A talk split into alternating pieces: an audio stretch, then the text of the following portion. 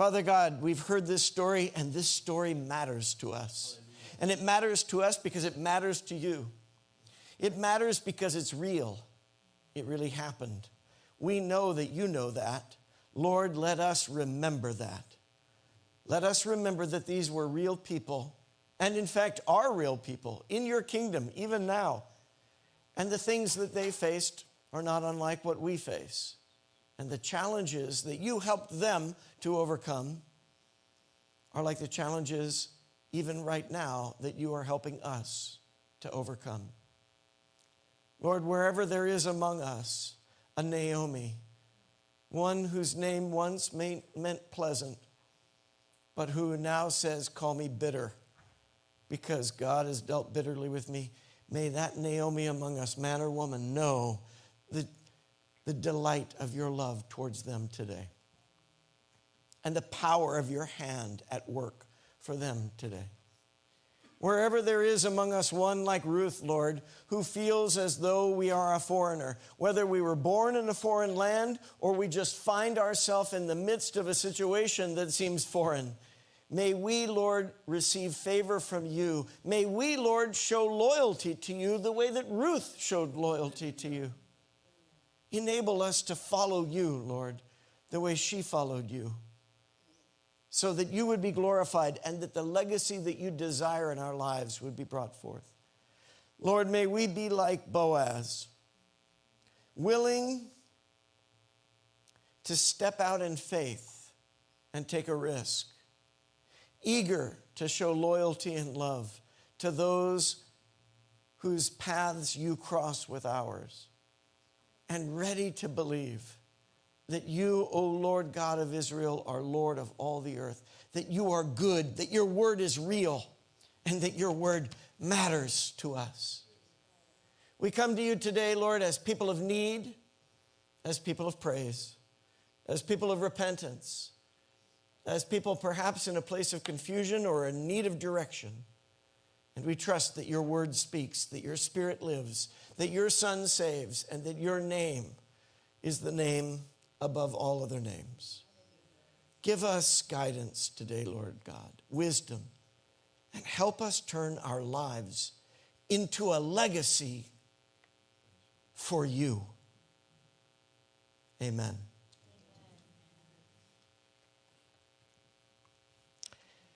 And just like that, as quickly as it had begun, it ended. Have you ever heard that phrase before? Just like that. As soon as it had started, it ended. It could be applied to a great many things, but in fact, today I'm applying it to our sermon series. Only four parts, only four chapters in the story of Ruth. We've just read the last one, we've read it all, and just like that, it seems almost as quickly as we had begun, or at least it seems that way to me in the matter of a little over a month, we have concluded our reading of the book of Ruth. And maybe if you're someone who's really interested in being enriched by the word, you've been reading it on your own. I hope you have. That would be wonderful. You still can. Read the book of Ruth this week if you haven't read it on your own yet. It's only four chapters. As soon as you sit down to read it, just like that, it'll be done. It doesn't take long. It happened a long time ago, yes back in the days of the judges, back in the days when, according to the word of God, everyone did according to what was right in their own eyes. But that's not so long ago. That's today, is it not? That's the way people live today. We might as well be living in those days because we can relate to that approach to life. And therefore, this story, this story of Ruth, a wonderful love story, a wonderful short story of God's word is a real story of God's people. It hasn't taken us long to go through the book of Ruth, but I desire that the book of Ruth would go through us, that there would be something resident and remaining, that there would be a legacy for you and I from having studied this book as indeed there's a legacy always whenever we are reading in the Word of the Lord and meditating on it and praying in it. I've just completed, since the beginning of this year, reading through the entire Bible, and that was a bit of a uh, you know, I set a bit of a challenge for myself. It's not that much of a challenge, but it meant quite a bit of reading in a busy time. But I tell you, I have so enjoyed this very compressed experience of the Word of the Lord. There are things that you can experience when you read the Word of the Lord very in a, in a short period of time that maybe you wouldn't experience if you were reading it over longer periods of time, and vice versa. You just can't go wrong. If you want to take a, a, a, single book of scripture and spend a dedicated and elongated period of time in it, you're going to be rewarded. In fact, as we begin our new PSOM class today, yeah, here's the plug. Don't tune out. This has to do with you.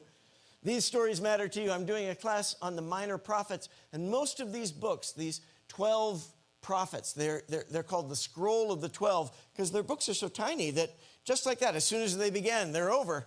But they're so meaningful. You know, it's like a pill, it just fits in the palm of your hand. But once it's been imbibed, once it's been taken into you, it can do miraculous things. They called it the scroll of the 12 because all 12 of these so called minor prophets, minor not in terms of their influence, but in terms of the length of their books, were fitted onto a single scroll in ancient times. It was economical to do so, it was efficient to do so. We're going to be studying the, the minor prophets. And so every week we're going to take a couple of those books and just spend some time on them. And, and in the week in between our sessions, we're going to be asking students to read in them. Why not do that yourself? And maybe you already do.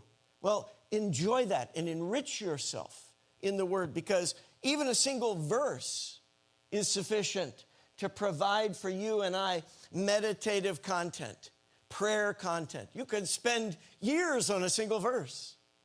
But I also want to remind you of how valuable it is that we have some context for all those verses, some context for all those stories. And so reading the entirety of Scripture is really valuable. And I guess I'm just trying to inspire you a little bit that if you haven't read through the Bible yet, you can do it. You can do it. Read through the entire Bible. Get a sense of the full scope of the story of God because that story matters to you. In fact, it's the most important story, and your story really is part of this story. And sometimes we need a little bit of reminding from the Lord of that reality. Sometimes the stories here really help us understand our own stories better. In fact, I think that's very often the idea. And so it is with the book of Ruth. So it's a short story, but it's a powerful one.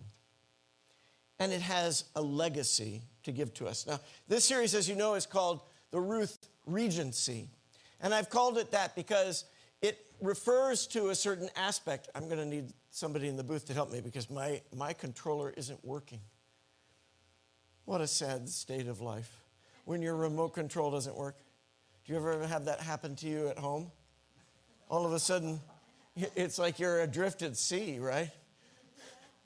I said to my son this week, why do they make machines that can only operate with a remote control? Remember when every machine had buttons right on it? Now nothing has buttons on it.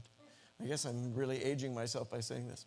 In any case, coming back to the subject of our teaching, the Ruth Regency is called this, and I recognize, as I've said before, I'm taking some liberty with the term regency, but it's because the idea of a regency is that when there is a monarch who is going to be ruling, a sovereign that is, like a king or queen, but they haven't yet come of age, or in this instance, they haven't even yet come into the world, there is still the need for the preparation for their rule. And so, what we see in the story of Ruth is a woman who, though she doesn't know it, God knows that out of her faithfulness, out of her loyalty, her diligent dedication to labor, out of her love and the love that she experiences with a man named Boaz, there is going to come a legacy, and that legacy is the establishment of a king. We heard it already this morning, didn't we? She and Boaz come together, they have a child, and out of that child comes another child, and out of that child comes another child, until ultimately what we realize is that Ruth is this great grandmother of David and this great, great, great, great, great, great grandmother of Jesus the Christ. In other words, think about this, really lay hold of this. The story of Ruth's life is the story of Jesus coming into the world.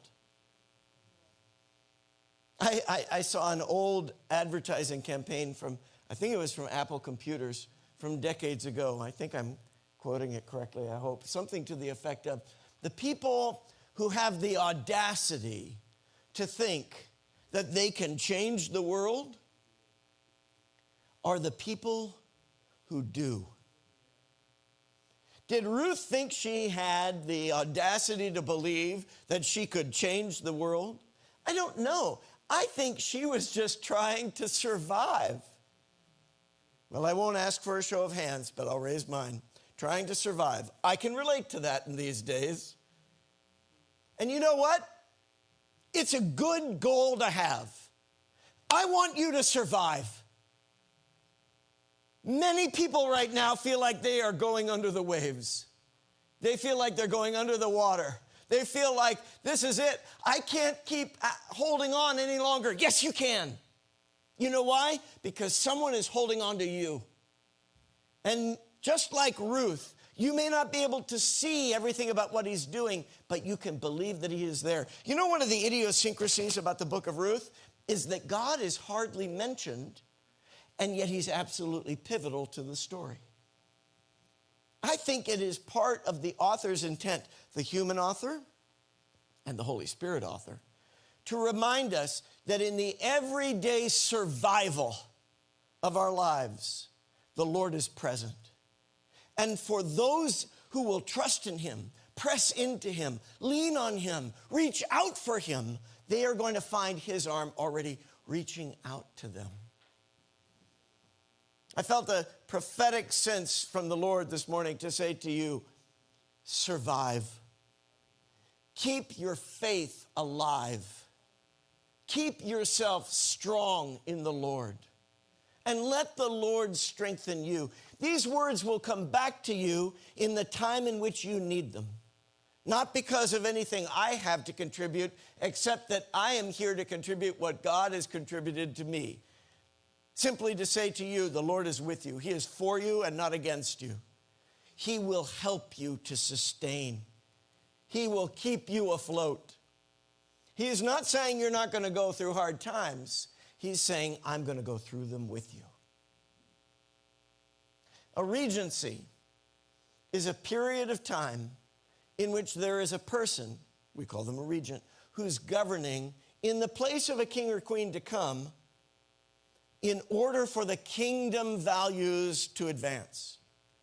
Now, I want you to think of regency in a different way. That's before the arrival of a king, but how about after? What is it that Boaz said to the people when he was taking off the sandal? By the way, that is a great way. Imagine if you didn't have to sign all of those escrow papers, you just say, Here we go, we're done. Right? He said, You are my witnesses and if you listen, you can hear Jesus. That's how we know that Boaz, though he's a real man, a man just like you or me, or woman like you, in the sense of a human being like you. Okay, he was a dude, but he was a human being.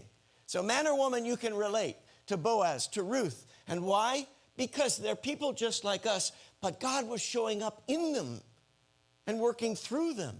And so when Boaz is saying, you're my witnesses that I'm making this covenant. I hear Jesus, and I recognize that Boaz becomes a symbol of Jesus. Jesus saying, You are my witnesses. In the same way that Jesus says, You are my bride. I'm paying the price and taking upon myself the cost. What did, what did the other relative say? There's a relative that was closer in relationship to Ruth and to Naomi who could have been married to Ruth, but he said, No, I can't bear the cost of that. Why? Well, Maybe, maybe it was the cost of taking on another wife because he already had one. Maybe it was the idea that if I have children with her, then my own existing children aren't going to receive what I want them to receive. Maybe it was just, I don't want to take on the cost of a new household. Whatever was going through that relative's mind, he wasn't willing to make the sacrifice. But even as was said during our time of worship today, and it's so important, it really struck me when I heard this Jesus chose to go to the cross for you. And that's Jesus taking off his shoes and saying, I choose you. I claim you. You are my bride. And now you are my witnesses. Have the audacity to believe that God wants to use you to change the world for the better, according to His plans and purposes. Let your life be a regency too, in the sense that though Jesus has gone to the right hand of the Father and is sitting on the throne there, He has enthroned you and I here on earth. And He hasn't enthroned us here on earth in order for us to privilege ourselves with every kind of pleasure, but instead to dedicate ourselves to the very things we see in Ruth, to loyalty to Him who's been loyal to us, to labor in the fields of the Lord of the harvest, and to love the Lord who first loved us, and to allow His legacy to be lived out in us. I don't suppose that Ruth could possibly have imagined that the Messiah was going to come to earth through her physical offspring. And I don't suppose that you and I can imagine everything that God has intended to accomplish through your life. But let me tell you something. Our theme today is legacy. You have a legacy, it is absolutely a fact. The question is not whether you will leave a legacy or not. The question is, what legacy are we leaving? Because every day that we are living, we are leaving a legacy by our living, by the words that we say and don't say, by the actions that we take or don't take, by the people that we are. You are living a legacy. Let the Lord's legacy be lived out in you. Amen. I see a control coming to me. What a blessed thing. Thank you. I haven't just been treading water here. Thank you, brother. This is the message. Let's look back at these four chapters that we've been looking at in the weeks prior. And if you haven't been with us throughout the series, don't worry. It's a simple enough story to tell that you can be even caught up today. But of course, you can go back and look at these messages uh, online as well.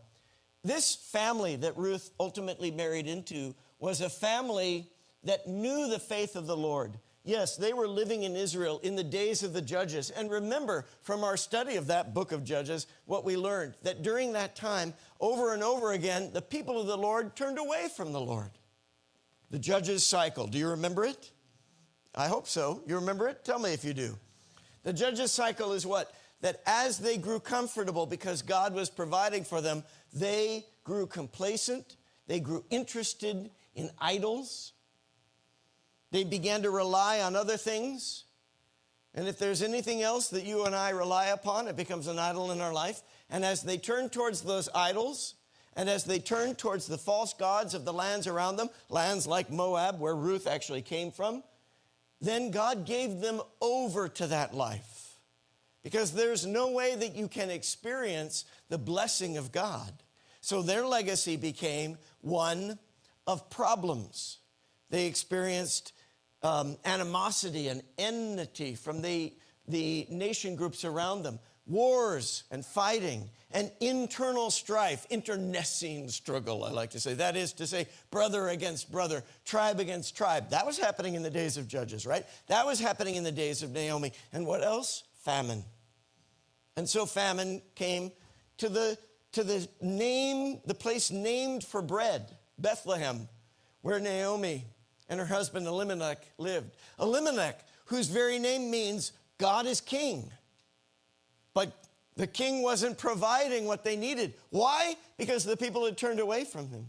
And so, even among the people of Israel, there were some who said, I have to find what I need somewhere else. But the irony of that is that's how it began. That in itself is idolatry. So Elimelech and the family, Elimelech and Naomi, they go to the land of Moab because, at least in Moab at that time, there doesn't seem to be famine. But you know what they find in the land of Moab? A land of loss, a land of death. Elimelech dies. And the sons of Naomi and Elimelech, even though they marry Moabite women, Orpah and Ruth, they, these men, die. And so Naomi discovers extraordinary loss. Finally, the story is told to her that there is now grain in the land of Israel, that Bethlehem, the house of bread that she came from, has grain to make bread again. And so she returns. But maybe she's a little ashamed of the fact that her son's married in to this uh, foreign family. It's not any kind of racist sensibility of the scripture. Make no mistake about that. That's not the intent here. It is a recognition, perhaps on her part, that since the word of the Lord said, don't marry into these other groups because these other groups are given over to other gods. And if you marry into these other groups given over to other gods, then those other gods, which are no gods at all, but have demonic influence, are going to enchain you and imprison you in the lack and the want of that kind of life. Now that Naomi's coming back, maybe she thinks, maybe it's not so good for me to come back with two daughters from Moab. And she probably presumes, as she actually explicitly says to them, there's not going to be much for you in my homeland. So why don't I go to my homeland of Israel and you two go back to where you came from? But Ruth says no. She is the friend that loves at all times. The very name Ruth means friendship.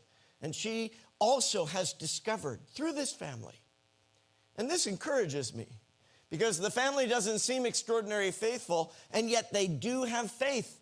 Otherwise, how would Ruth have learned of it?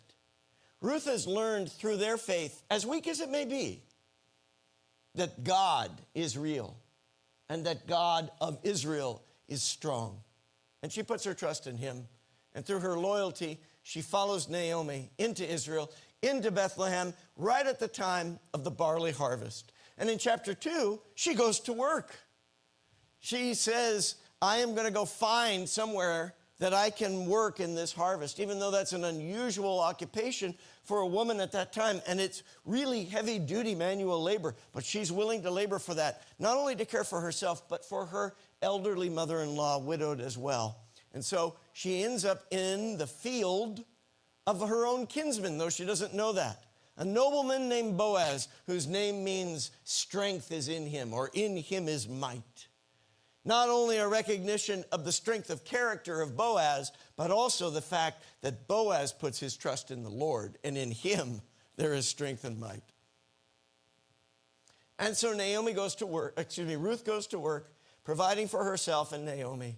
And when she does so, she comes back to tell her mother in law, I met a very generous man who not only allowed me to work among his workers in the field, but who gave me what? A meal of bread and wine. The very meal that you and I have partaken of today is the kind of meal that Boaz gave to Ruth. Once again, you see the symbolism of these real people whose real stories also really illustrate something even grander God giving Himself to us. Wouldn't it be wonderful if you and I recognized that the ways in which we reach out with help towards others are ways in which we are feeding people with the body and blood of Jesus Christ?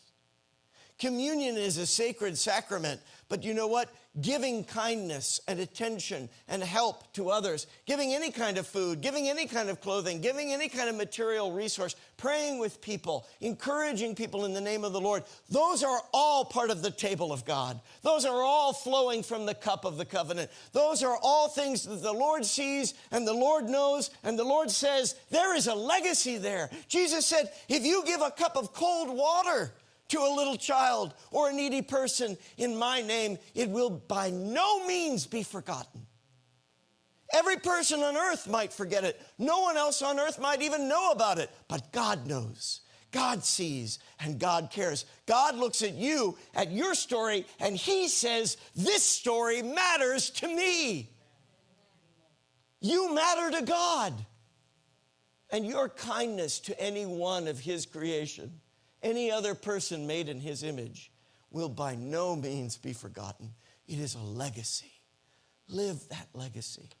Let the love of Jesus show up and shine through you. I read an article in the Atlantic this week that said, Why are the times so crazy? Why are people so unhappy? Why are people driving worse on the freeway? It's true. Why are people ruder in the supermarket? or at the Oscars. I'm not judging anyone. But what's happening that people are finding it so difficult to live according to, as Abraham Lincoln once said, the better angels of our nature.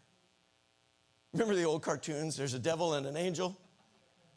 Yeah, you bet the devil comes for you. When you're high, when you're low, when things are fine, when they aren't. The devil's always coming. The devil's always charging. But you know what? The Lord is always living. But why are people giving in to the bad guy, to the little red suit? I think it is in part a reflection of the word of the Lord that says, In the latter days, the love of many will grow cold. So stir yourself up and position yourself on your most holy faith. And don't let your love grow cold. Let the breath of the Lord, the Spirit of the Lord, breathe upon you and stoke and fan the flames of your faith and the expression of your love. It will be a legacy to God, it will be a legacy for you. Because the legacy of the Lord is love. And the story of Ruth is love.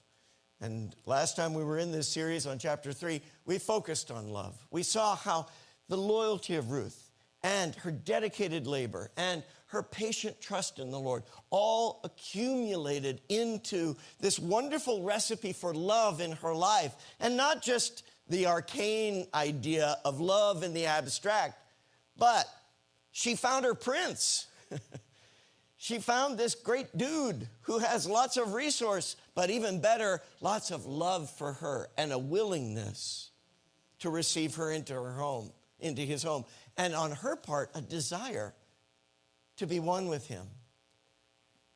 Now, she has gone through all kinds of loss, but what the Lord shows her is if you will patiently persist in faith, I will turn that loss into a legacy and where there has been something of hardship and pain and sorrow and death, I will bring life and renewal and redemption and joy. And in the midst of that, by the way, a Savior. So, as the story concludes in chapter four, we see this actually work out.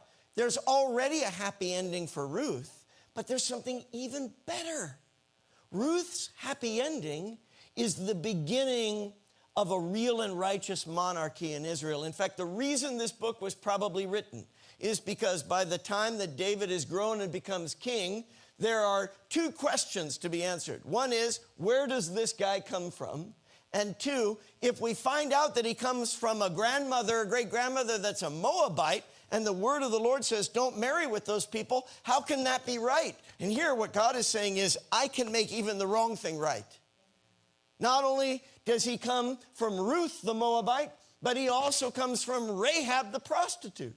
And in fact, in this chapter four, when they are describing how this is also the offshoot of the tribe of Judah, it is through Tamar, a woman who had to trick her father in law to sleeping with her. Oh my gosh, you see, you got to read the Bible because there's some wild stories in there, man. You got to find out what's going on with that.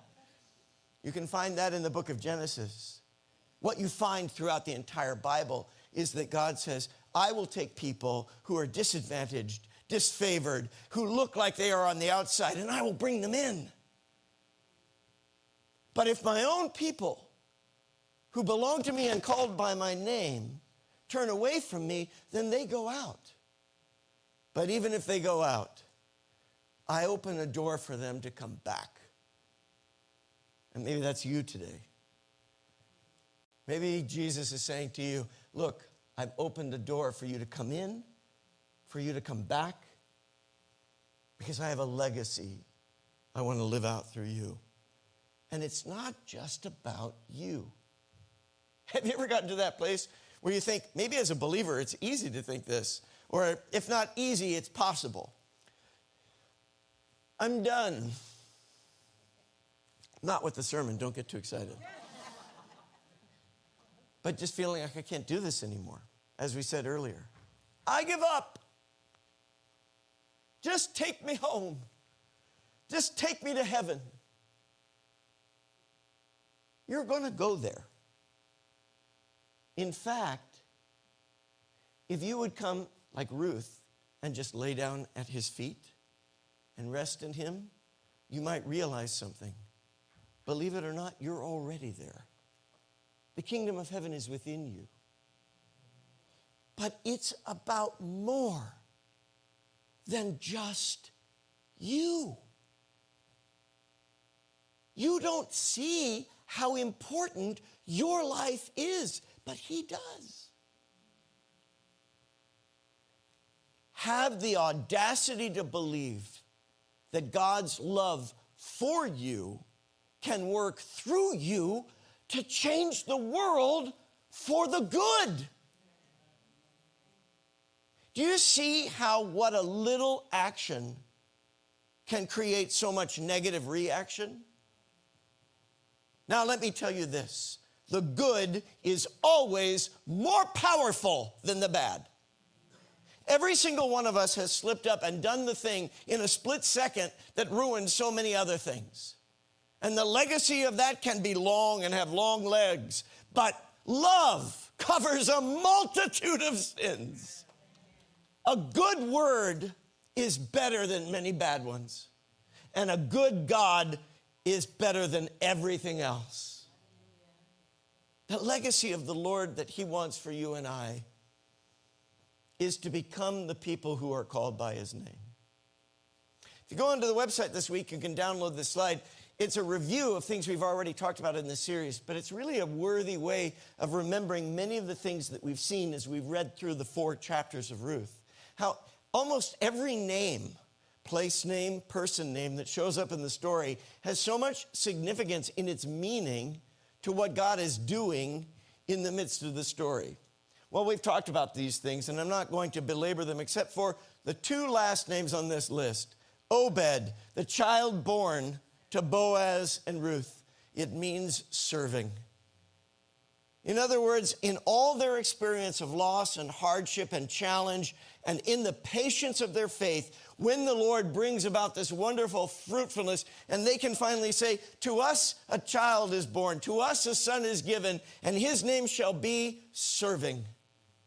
Because what we have learned is we want to serve the Lord and we want to raise up a generation that serves. I pray that PCF would be a people who produces spiritual offspring by the Spirit of the Lord, whose names are all Obed. Amen? Who serve in the Spirit and who serve up the Spirit in the things of the Lord.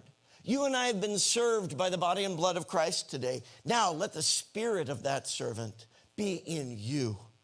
Let that same spirit that was in Christ Jesus be in you. And Jesus said, I didn't come to be served, but to serve and to give my life, let me paraphrase, as a legacy, a legacy for you and I. But you know what you experience in that?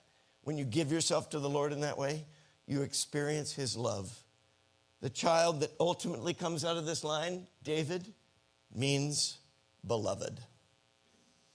So there's three things. I'm not going to um, go through the text of the chapter. We've already read it, but there's three things I want to say in conclusion about this final chapter and also as a kind of summary of the story of Ruth. One is we saw Ruth putting her patient trust in not only the Lord, but in Boaz when he comes before the people and says, I want to marry the widow of the dead. Not necessarily the bride you would expect but the bride that he chose. I'm going to rush through uh, these other slides here because I have the text of the chapter, but we've read it. So I'm going to come to my concluding summary. Through the labor of love in your life and mine, not just in the story of Ruth, there is a real legacy which God brings forth. A seed is a legacy. It's planted, it's tended, and it produces a harvest. When you and I are living in the ways of the love of the Lord, the love of the Lord is like a seed that produces a harvest. Wherever there has been loss, wherever the locust has come, the enemy has come to devour and destroy, where there's been grief, where there's been loss, it doesn't erase those realities, but it does replace them with a greater legacy of God's love. And that calls us to a kind of loyalty.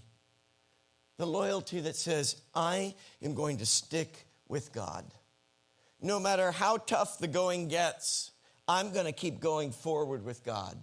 No matter how weary I may feel, I'm going to keep on reminding myself, declaring for myself, for my household, among my church, that God is faithful, that God is good all the time, and all the time God is good. And so, even if there is burden, you can count it a blessing because if you are walking with God who has already called you, you can be sure that God is walking with you. And remember what Jesus said My yoke is yours. Jesus is the stronger party. He is pulling for us, and He is bringing us into the place of greatest blessing. In the days in which Jesus was with his earthly disciples, they often argued among themselves which one of us is greatest. And they would try to lay claim to that on the basis of the things that the world calls great. But what Jesus said was if you really want to be great, then you really must serve. Leadership begins with serving. Regency is about serving. Love is about serving.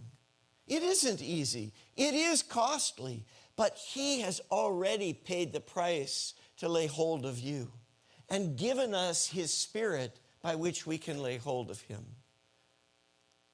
So, just like Ruth, when we entrust our lives into the Lord's hands, we will experience by God's grace and God's grace alone, but through those mechanisms that He builds into His life, into our life of loyalty, of labor, of love from and in Him, a divine legacy, and it will live beyond you.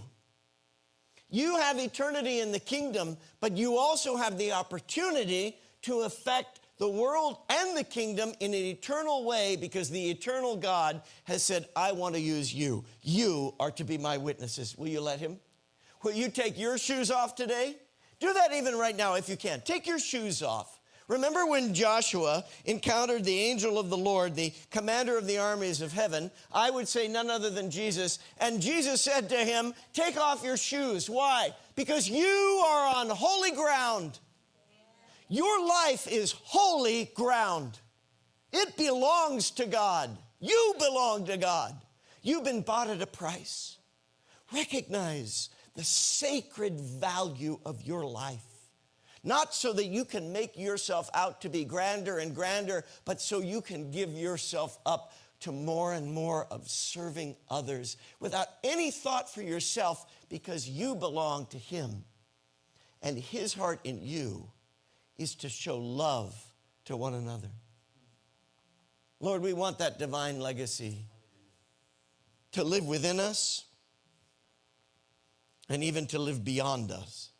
Not that we don't have eternity with you, but what we mean by that, Lord, what I mean by that, what I believe my brothers and sisters would pray with me to, today is that the ripples that work out from our lives into this ocean of the world would all reflect you.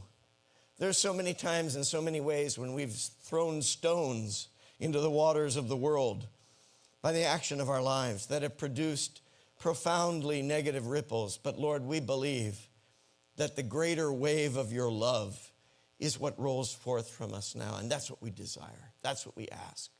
That we would be a blessing to the whole world, not for our glory, not even that anybody need know our name but that your name would be known, that your love would be seen, that your salvation would be received, and that people everywhere would come to you. Now, Lord, we with humble bare feet, we kneel our hearts before you and we say, Thank you for forgiving our sins. We to say that. Thank you for forgiving my sins, Jesus. Help me to live righteously for you. Thank you for saving my soul. Thank you for giving me your spirit. Let me be your servant. Let me be your servant to others. May your love shine through me. let my life be a legacy for you. And Jesus said, Yes, I will do that. If you believe that, say amen. amen. Hallelujah.